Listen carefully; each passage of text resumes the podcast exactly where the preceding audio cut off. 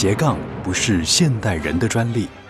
作曲家孟德尔颂不仅身兼钢琴家、作曲家、教师、指挥家，更是指挥棒的发明者，并且开启了巴哈音乐的复兴运动。同时，他还是冒险家、旅游达人和水彩画家。想知道音乐家究竟如何十八般武艺样样精通，而且样样不稀松吗？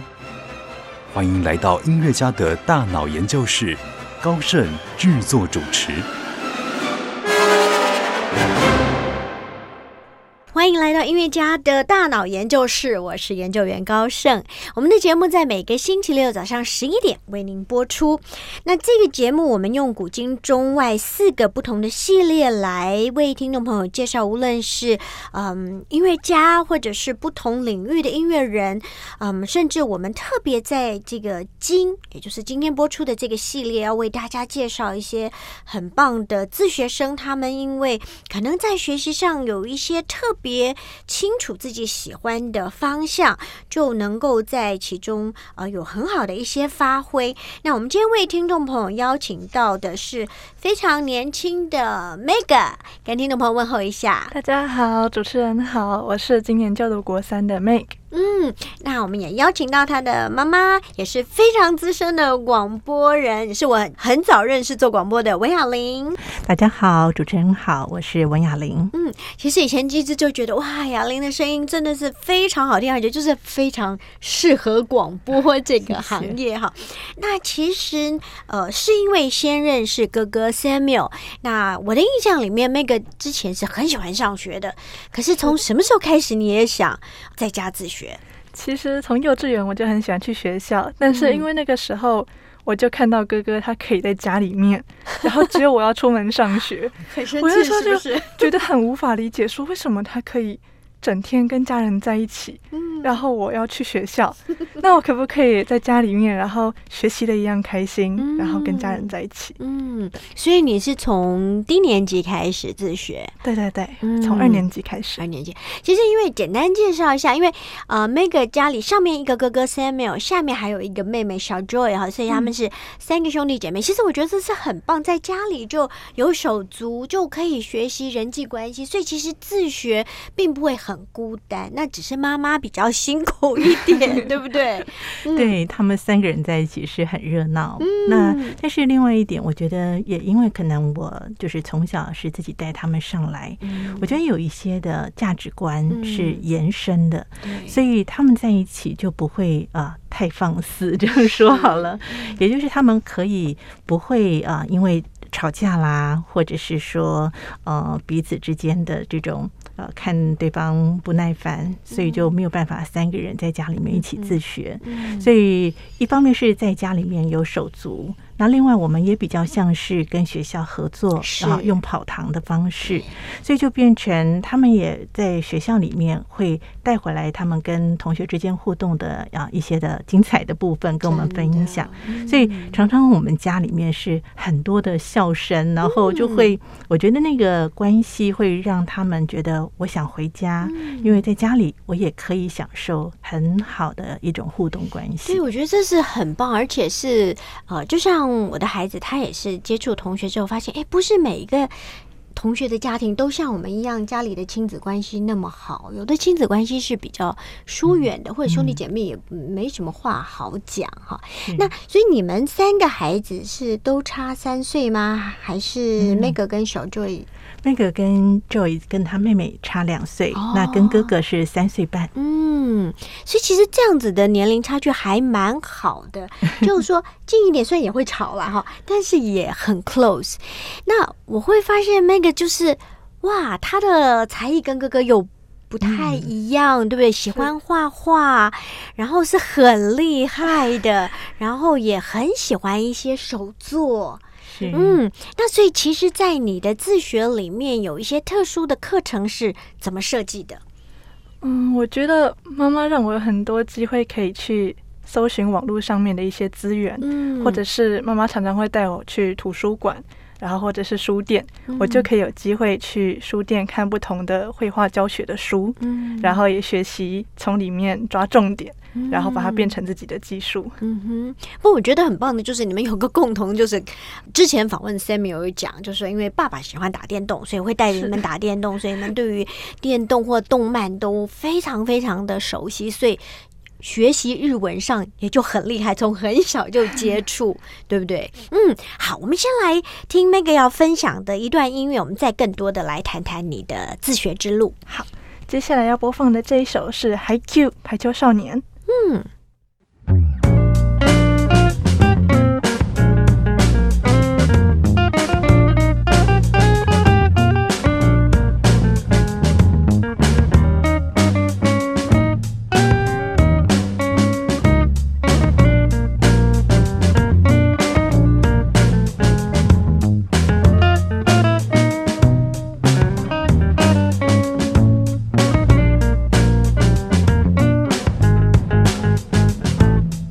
Maggie 要不要分享你自己在看的过程有一些什么样的收获？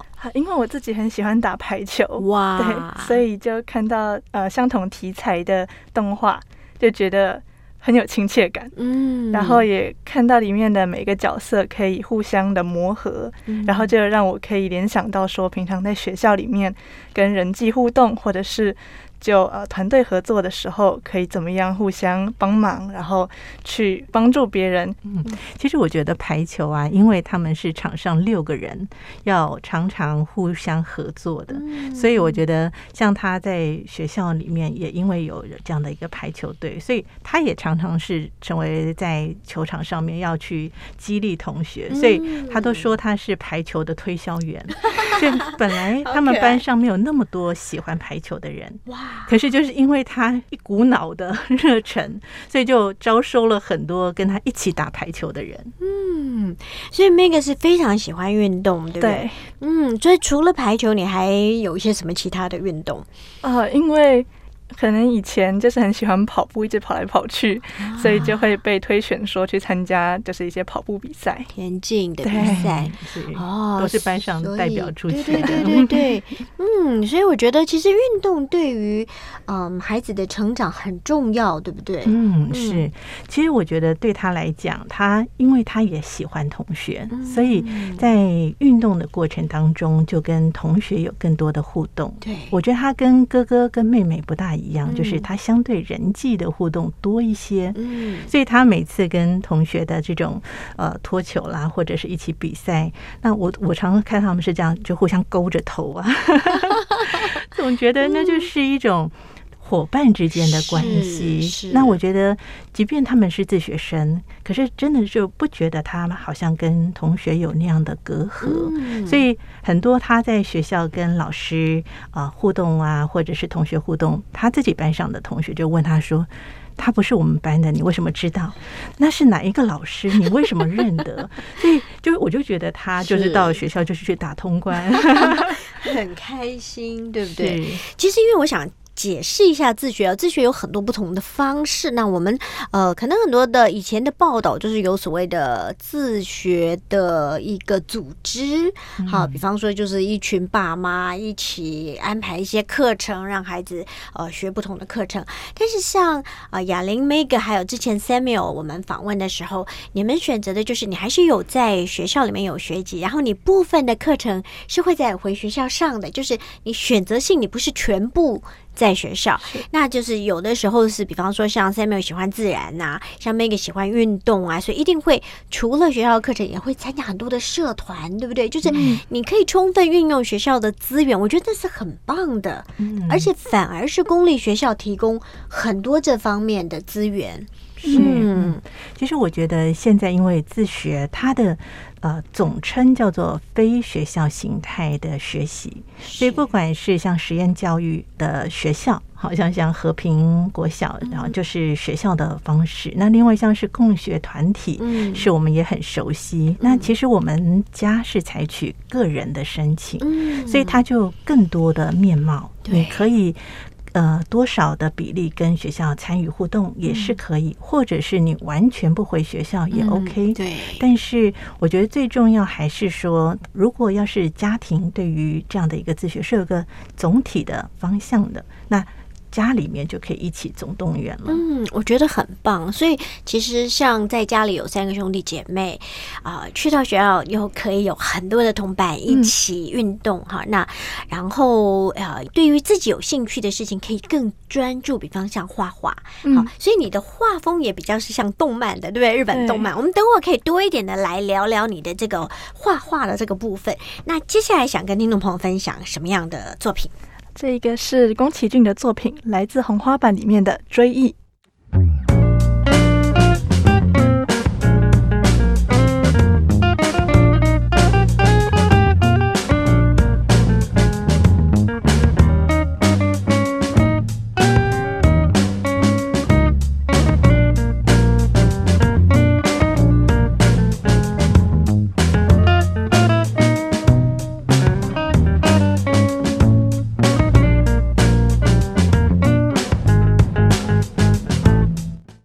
访问到自学生 Mega 是国中哈，要毕业进入高中的阶段。那其实进入高中还是会有一个学校的学籍，呃，还是说你们就全部自学了？嗯嗯，我们是采取完全自学，没有跟学校合作。好，那我们要特别提一下，Mega 真的画画画的很棒啊！虽然我呃对于动漫或者是电玩不熟悉，但我知道你的画作被日本的这个游戏直播主。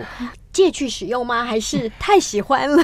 嗯，那时候是想说，就是我很喜欢看他们的影片，他们的影片就给人很温暖的感觉，所以我想说，很少就是 YouTuber 可以做到这样子很温暖的感受，所以我想说支持他们，就送给他们一幅他们每一个角色就是人物代表角色的二创这样子。嗯，那其实谈谈在这种像日本的动漫啊，或者什么这样的绘画里面，你你是怎么样慢慢慢慢往这个方向发展的？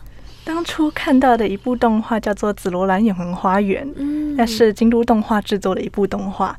其实我以前不知道这一个动画公司，但是因为我看到他的作品。的画风还有线条很细致，嗯，所以我就觉得很想要在画面上面呈现的很美，嗯，然后像这一部《紫罗兰永恒花园》一样，然后去呈现空气感还有线条的美丽，所以想说想要往这个方面去创作，嗯，那所以刚开始画，就是说你们说妈妈会带你去图书馆啊或书店啊，所以其实画这些完全是自学，没有老师的教导，对。不对？就是刚开始可能模仿，然后慢慢走出自己的风。风格是，嗯，然后你就像你讲，看到什么你就去研究它的那些呈现的方式。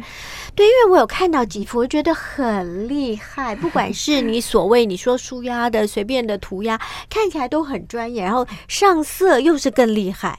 那要不要讲讲这个在画这些过程里面，你也要学习使用不同的素材、不同的媒材？嗯，要不要讲讲你大概会用到哪些媒材？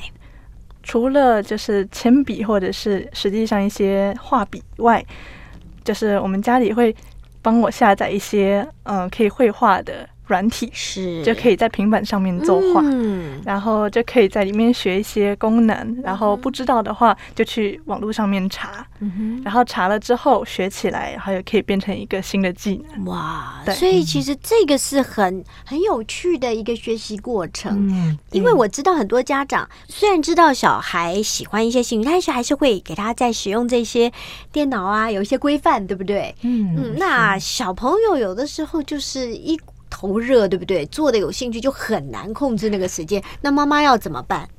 其实他们啊，因为平常使用三 C 是真的还蛮严格的，所以如果真的开始作画，我倒是没有特别去规定他们的时间。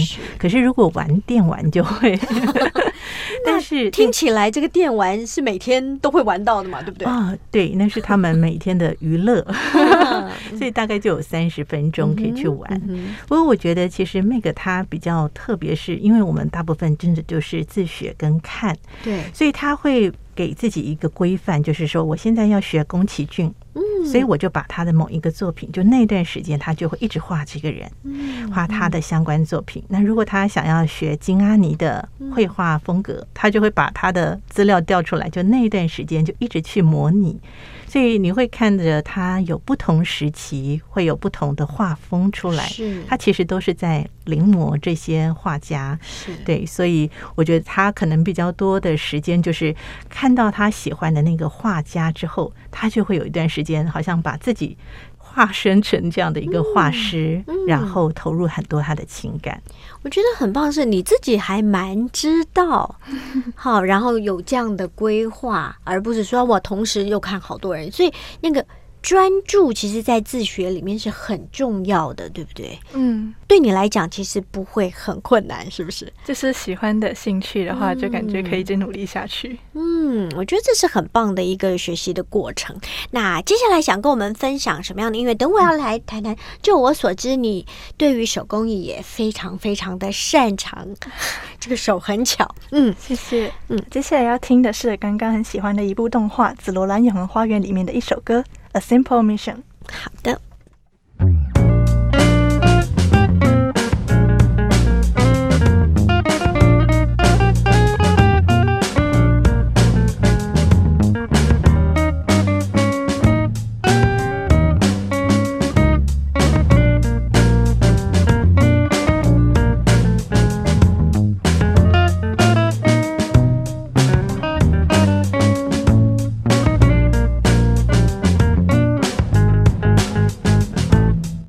欢迎回到音乐家的大脑研究室，我是研究员高盛。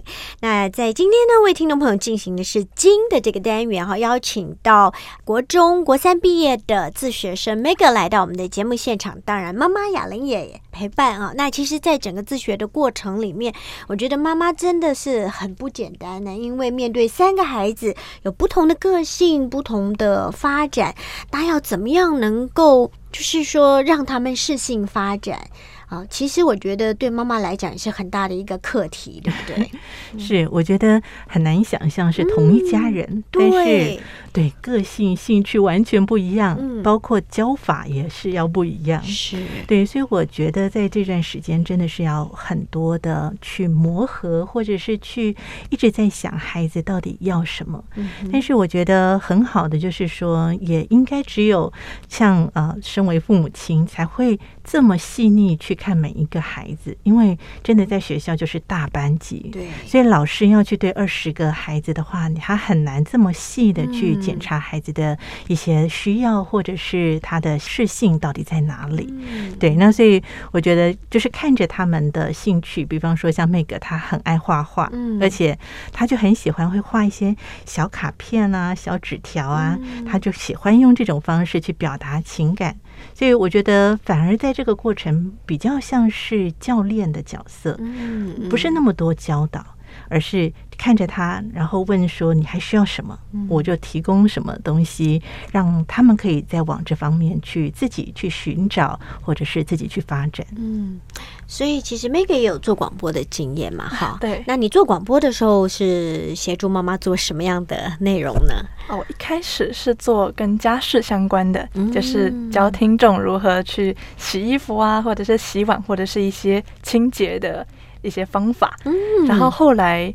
又过了一段时间之后，是开始做历史上的今天，哇！就跟听众一起分享说，在今天的哪一年、几年前的谁发生了什么事情？嗯，所以也是很有趣哦，因为要做这个，就自己必须去做一些研究。嗯，那我刚刚提到说，因为我会发现说，哇，Mega 的。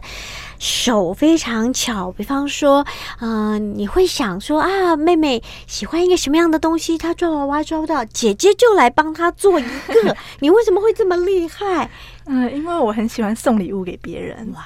所以我会想说，有什么方法可以做出很可爱的东西，或者是很实用的，然后去满足别人。嗯，所以妹妹有段时间她觉得很想要有一个发带，嗯，然后我就想说去学如何编织一个发带。嗯，然后我那时候在想说要找怎么样的毛线去帮她编织，结果妹妹她居然送我了一捆毛线。对，我有看到爸爸提到，对对，这个姐妹心连心，对不对？对，所以在。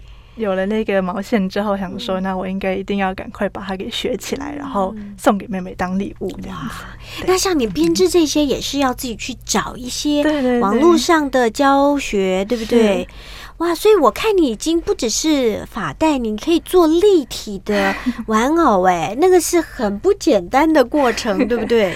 对，就在学习如何做娃娃的过程，我也觉得说我在编织这些礼物的过程，会把我对这个人的感谢，或者是对他的一些心意一起编进去。嗯，对，哇，我觉得你是很清楚知道你要做什么，然后你就慢慢朝着这个。自己的兴趣去发展，然后就会发展出很厉害的一个地步，对不对？是，我觉得他呃，对于我觉得现在也因为是网络时代，很多的学习是在网络上，对，所以他就看着呃钩针的教学，所以可能刚好国中数学也蛮好用的，所以比例的缩小啊，哇，还有你要去算针数，对，然后。我觉得更有趣的是，呃，妹妹她曾经有画了一个娃娃，那姐姐就把它做成立体的，就活起来。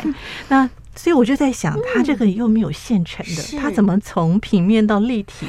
这个我也觉得她很奇怪。对，所以其实我觉得自学的时候，你会发现可以开发出孩子很多的潜能，对不对？是我们想象不到的。好，那我们接下来再听 Meg 分享一首歌曲。好，接下来要听的是我很喜欢的一个歌手 Tomo 的《Ginger》。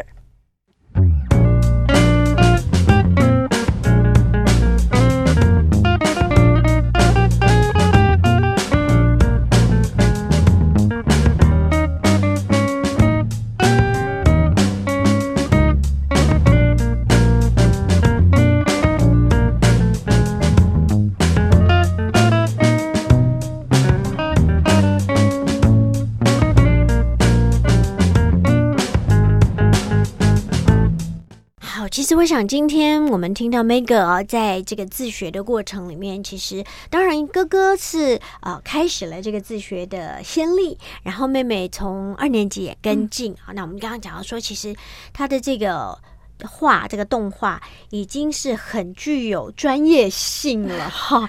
那所以其实当然很多人会想说啊，那是不是接下来呃上高中以后啊，未来的发展就是要走这个？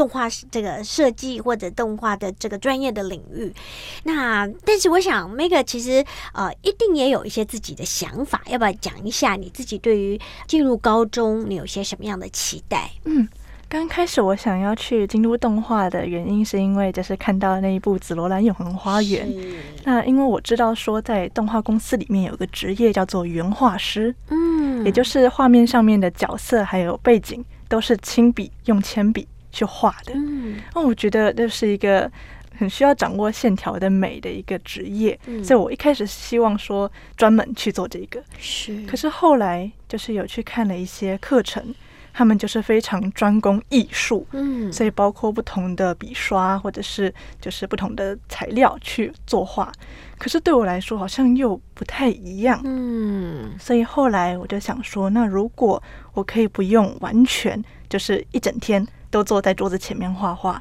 那我可不可以有其他的方式？我既可以创作，然后又可以去呃享受我平常呃生活中，或者是我可以不用担心生活上的经济问题。是，所以我就会想说，如果我能够有自己做行销的能力，然后把自己的画。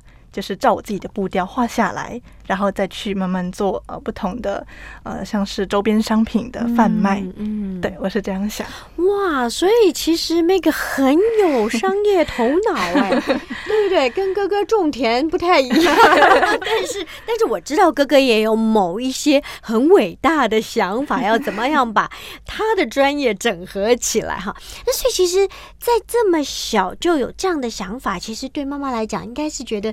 是蛮欣慰的一件事情，对不对？是，而且我也很讶异他这当中的一个转折或转变。那我觉得就是好像我们以前会觉得，啊，他就是一步一步就会成为一个原画师。可是我觉得可能也因为他后来他读了日文，那因为日文到了 N two 或 N one 的时候，他就会有比较多谈到有关商用的哈，或者是说未来你是要走到文学之类的呃这些都刺激他去思考哦，还有人生其他的选项，嗯，所以他也就更开阔的去思考，他下一步真的只要走纯艺术吗？还是可以有其他跨界的一个结合？嗯，所以我我觉得，其实有时候我们好像。嗯，把孩子的路想成一条线，嗯，但是其实是在这个过程当中有很多的摸索，所以如果我们给孩子一个比较宽广的眼界，嗯，就常常让他去看，其实他自己会想一些诶超过我们所想的，对，所以我常常是听到他们给我的一些回馈，我会想哇。他们怎么脑子里会出现这些东西或者这些话？所以我觉得，其实孩子的潜能常常是超过我们所原本。预计他们会去发展的。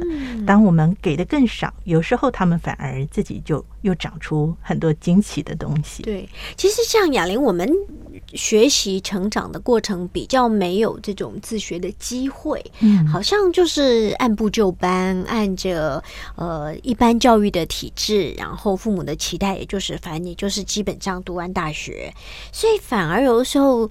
在高中你要选科系的时候，就会很茫然。嗯，可能一个是兴趣太多了，不知道该 focus 在哪里；一个是说啊，我真的不知道我以后要做什么。所以反而看到他们呃，透过自学，他们其实在每个阶段都要学习。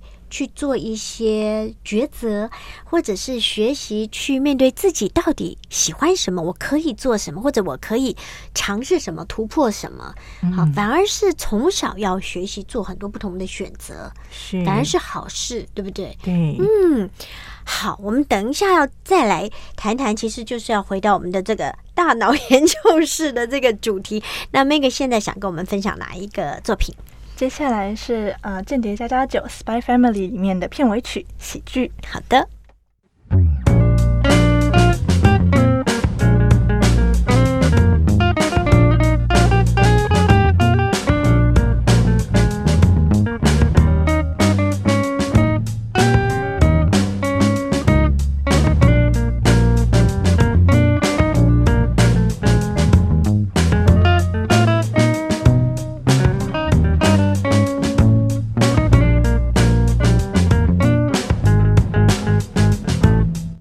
其实我们的节目叫做啊音乐家的大脑研究室。虽然我们这个精的部分是比较针对自学生，因为自学生有很多不同的发挥发展。那啊，我知道有一半的自学生可能都会选择有学习乐器，但是我们看到，无论是之前哥哥 Samuel 啊，他是借由种菜认识植物，好，那其实也是要动手。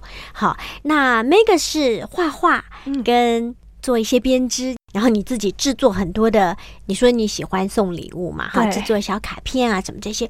那其实雅玲，你觉得这些跟他们在从小这样长大的大脑的开发有没有一些什么样的关联跟刺激？嗯，我觉得呃。可能他们因为真的是受了很多日本文化、哈动漫的文化影响很多，所以我觉得他们对于在啊日文的歌曲，或者是说像我就发现他真的不大听华语的 这些流行歌曲，那他们会喜欢这些的呃日式的这些的动漫。其实有一些是就是他们的编制哈，其实是比较像这种呃电影配乐的方式。所以是很丰富的。对，那我自己发现说，他也是喜欢在他做创作或者是编织东西的时候，然后他也会听啊一些音乐。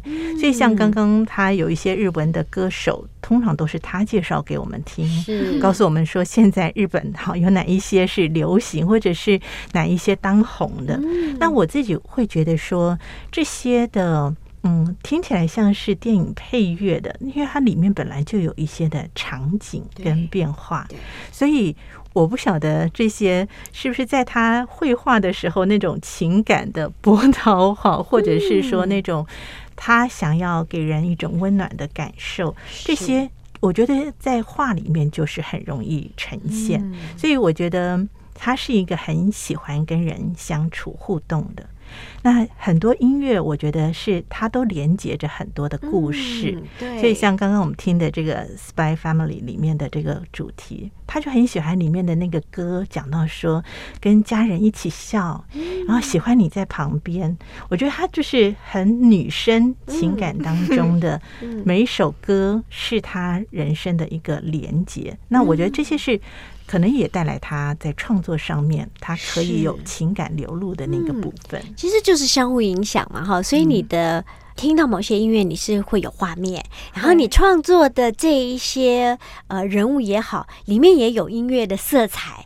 会相互的影响，对不对？对，所以可能听到比较忧伤一点的时候，就会想要用比较冷色系的颜色。嗯，然后如果是比较快乐一点的话，就会用暖色系。所以是一个蛮好的一些连接跟刺激，对不对？所以其实呃，听音乐的确，我们说，哎，做运动。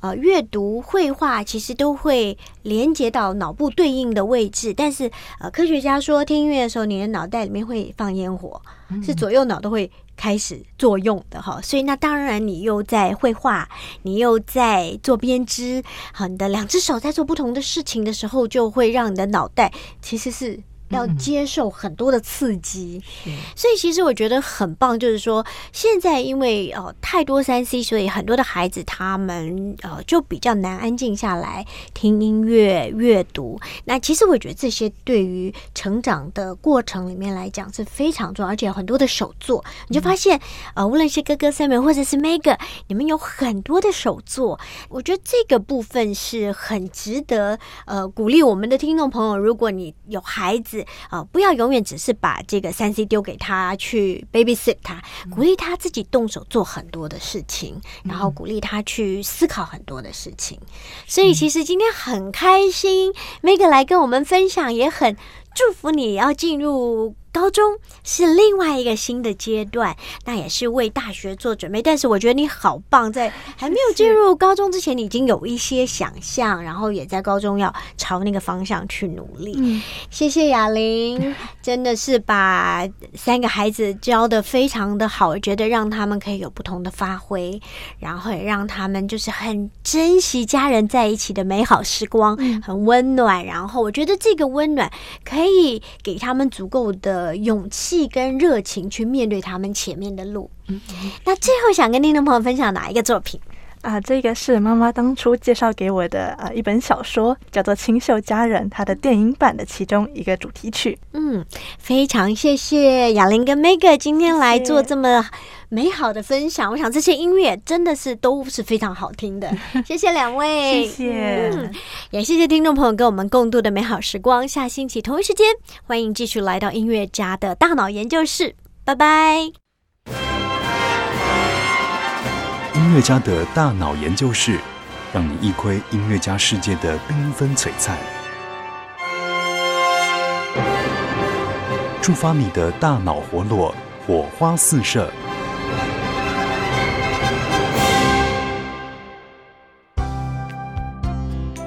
本节目由文化部影视及流行音乐产业局指导播出。